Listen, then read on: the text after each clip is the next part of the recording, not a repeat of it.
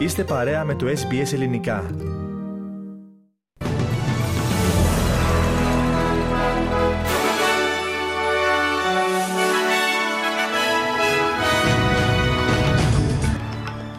Την παρέντησή της από την πολιτική ανακοίνωση η Πρωθυπουργός του Queensland Αναστέζια Πάλασεϊ. Αύριο αναμένονται οι ανακοινώσεις για την οπαδική βία στην Ελλάδα. Και εκτός Αυστραλιανού πεντέθηκε ο ομογενής Νίκος Κυριός.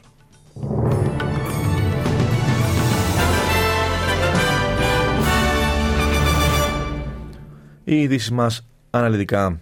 Την αποχώρησή της από την πολιτική ανακοίνωση η Πρωθυπουργός του Queensland, Ανεστέζια Πάλασεϊ.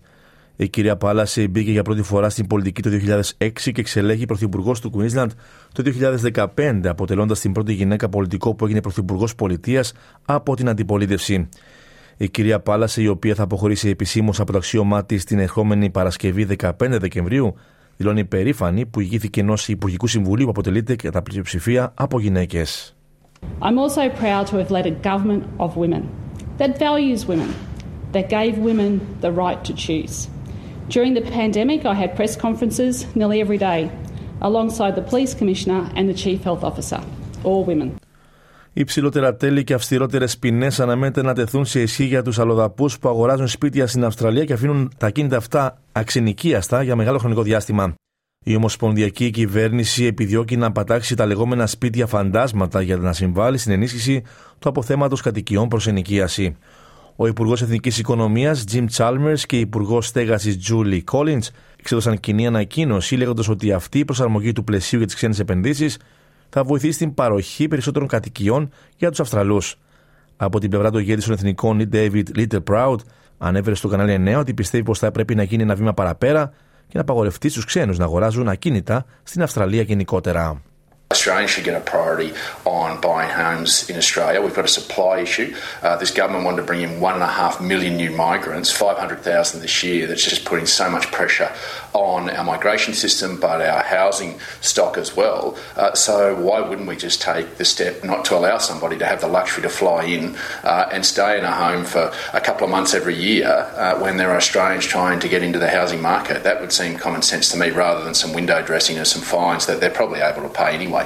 Στην Ελλάδα τώρα με τη συμμετοχή και τη ΕΕΠ συνεχίζονται οι έρευνε για τον εντοπισμό των hooligans που επιτέθηκαν σε αστυνομικέ δυνάμει, Καθώς και του δράστη που εκτόξευσε τη φωτοβολίδα στον 31χρονο αστυνομικό που νοσηλεύεται σε κρίσιμη κατάσταση στο νοσοκομείο. Μαχαίρια, φωτοβολίδες και άλλα πολεμοφόδια συνέλεξε η αστυνομία μετά τον έλεγχο που έκανε στο κλειστό του Ρέντι. Οι αρχές έδωσαν στη δημοσιότητα τα ευρήματα από το γήπεδο, μέσω των οποίων αποδεικνύεται ότι η επίθεση στις δυνάμεις της αστυνομίας ήταν προσχεδιασμένη. Να παραμείνουμε στο ίδιο θέμα. Αύριο αναμένονται οι ανακοινώσεις για τα επιπλέον μέτρα που θα πάρει η κυβέρνηση για τον περιορισμό ή και την πάταξη της οπαδικής βίας. Οι ανακοινώσεις θα γίνουν από τον κυβερνητικό εκπρόσωπο. Η κυβέρνηση βρίσκεται σε ανοιχτή επικοινωνία και με την ΟΕΦΑ προκειμένου να αληφθούν τα πλέον αποτελεσματικά μέτρα με βάση και την εμπειρία των παραγόντων του ποδοσφαίρου. Ανάμεσα στα σενάρια που εξετάζονται είναι η διεξαγωγή των αγώνων χωρίς οπαδούς ή ακόμη και η διακοπή όλων των πρωταθλημάτων. Η Ομοσπονδιακή Κυβέρνηση πρόκειται να παρουσιάσει αύριο Δευτέρα τη νέα της πολιτική για τη μετανάστευση, η οποία αναμένεται να μειώσει σημαντικά την εισρωή μεταναστών στην Αυστραλία. Η μετανάστευση θα μειωθεί σε συνδυασμό με την πάταξη των καταχρησίων στην εισαγωγή διεθνών φοιτητών στη χώρα. Σε δηλώσεις του, ο Πρωθυπουργός Άνθονη Αλμπανίζη είπε πως η μετανάστευση θα επανέλθει σε βιώσιμα επίπεδα. Treasury forecasts show that migration is expected to decline substantially over the coming financial year. The new migration strategy we'll announce this week will bring migration back to sustainable levels. Το κλειδί των εξελίξεων στο Κυπριακό βρίσκεται στην Άγκυρα, ανέφερε ο Γενικός Γραμματέας των Ηνωμένων Εθνών Αντώνιο Γκουτέρες. Σύμφωνα με πληροφορίες του ΡΙΚ, ο κ. Γκουτέρες προσχώρησε σε αυτή την διαπίστωση κατά την τηλεφωνική επικοινωνία που είχε με τον Κύπριο Πρόεδρο Νίκο Χριστοδουλίδη. Ο κ. Γκουτέρες αναμένεται να συναντηθεί αύριο με τον Τούρκο-Κύπριο ηγέτη Ερσίν Τατάρ στο πλαίσιο δεξίωσης των Ηνωμένων Εθνών. Να αλλάξουμε θέμα. Τα Ηνωμένα Έθνη προειδοποιούν ότι ο μισός πληθυσμός της Γάζας λιμοκτονεί καθώς οι Ισραηλινές δυνάμεις συνεχίζουν να σφυροκοπούν την περιοχή από αέρος, ξηράς και θαλάσση. Όπως ανέφερε ο αναπληρωτής εκτελεστικός διευθυντής του Παγκόσμιου Επισητιστικού Προγράμματος, Καρλ Σκάου, η ανάγκη για τη δημιουργία ανθρωπιστικών διαδρόμων είναι πλέον τεράστια. Εν τω μεταξύ, την παράδοση δεκάδων ενόπλων της Χαμάς στη λωρίδα της Γάζας επιβεβαίωσε ο εκπρόσωπος των Ισραηλινών αμυντικών δυνάμεων, Ντάνιελ Χακάρη. Τρομοκράτες παραδόθηκαν και παρέδωσαν όπλα και εξοπλισμό, τόνισε χαρακτηριστικά σε δηλώσεις του. Από την πλευρά του, ο Ισραηλινός Πρωθυπουργός Μπενιαμίν Νετανιάχου ευχαρίστησε τις ΗΠΑ για την παρεμπόδιση ενός ψηφίσματος του Συμβουλίου Ασφαλείας των Ηνωμένων Εθνών που ζητούσε άμεση ανθρωπιστική κατάπαυση του πυρός μεταξύ Ισραήλ και Χαμάς. 13 από τα 15 μέλη του Συμβουλίου Ασφαλείας ψήφισαν υπέρ του ψηφίσματος, στο οποίο άσκησε βέτο τελικά η Ουάσιγκτον. Ο κ. Νετανιάχου σημείωσε πως οι ΗΠΑ έκαναν τη σωστή επιλογή.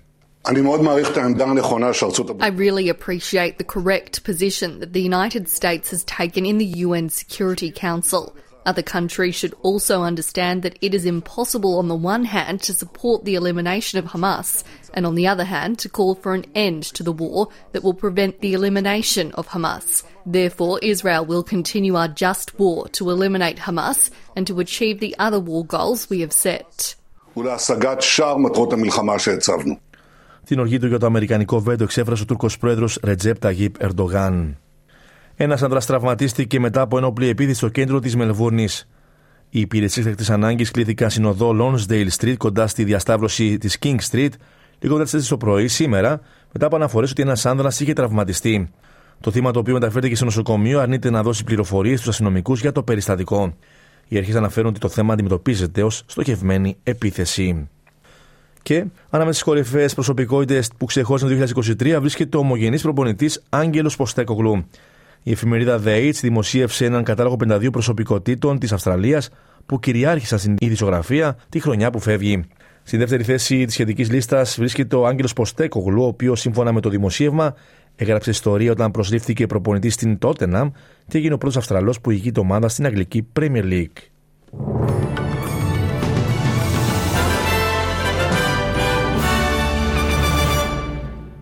Σε τιμή συναλλάγματο τώρα, ένα δολάριο Αυστραλίας αντιστοιχεί σήμερα με 60 λεπτά του ευρώ και 66 σέντ του Αμερικανικού δολαρίου.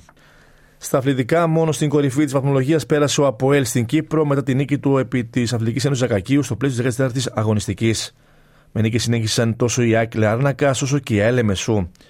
Αναλυτικά τα σημερινά αποτελέσματα είναι ΑΕΚ Λάρνακα Άρη Λεμεσού 2-1, ΑΕΛ Λεμεσού Δόξα Κατοκοπιά 2-0 και Αποέλ Αθλητική Ένωση Ζακακίου 3-1.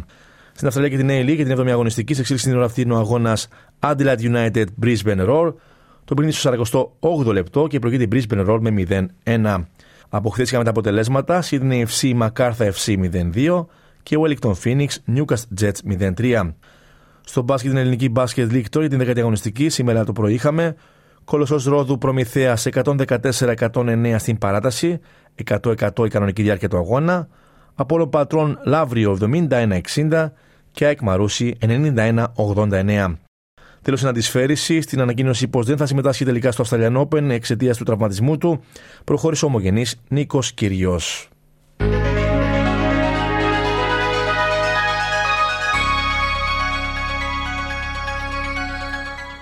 Ολοκληρώνουμε το βίντεο μας με την πρόγνωση του αυριανού καιρού.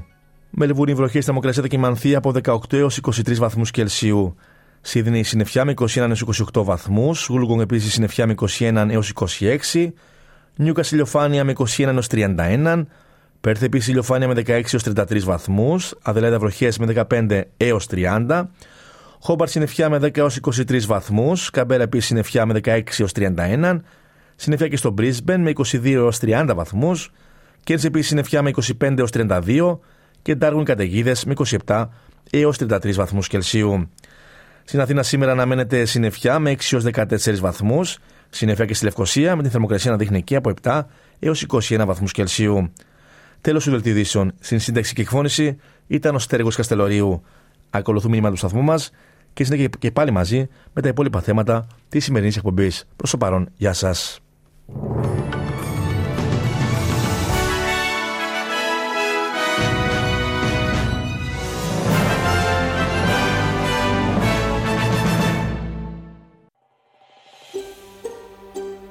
Θέλετε να ακούσετε περισσότερες ιστορίες σαν και αυτήν; Ακούστε στο Apple Podcast, στο Google Podcast, στο Spotify ή οπουδήποτε ακούτε podcast.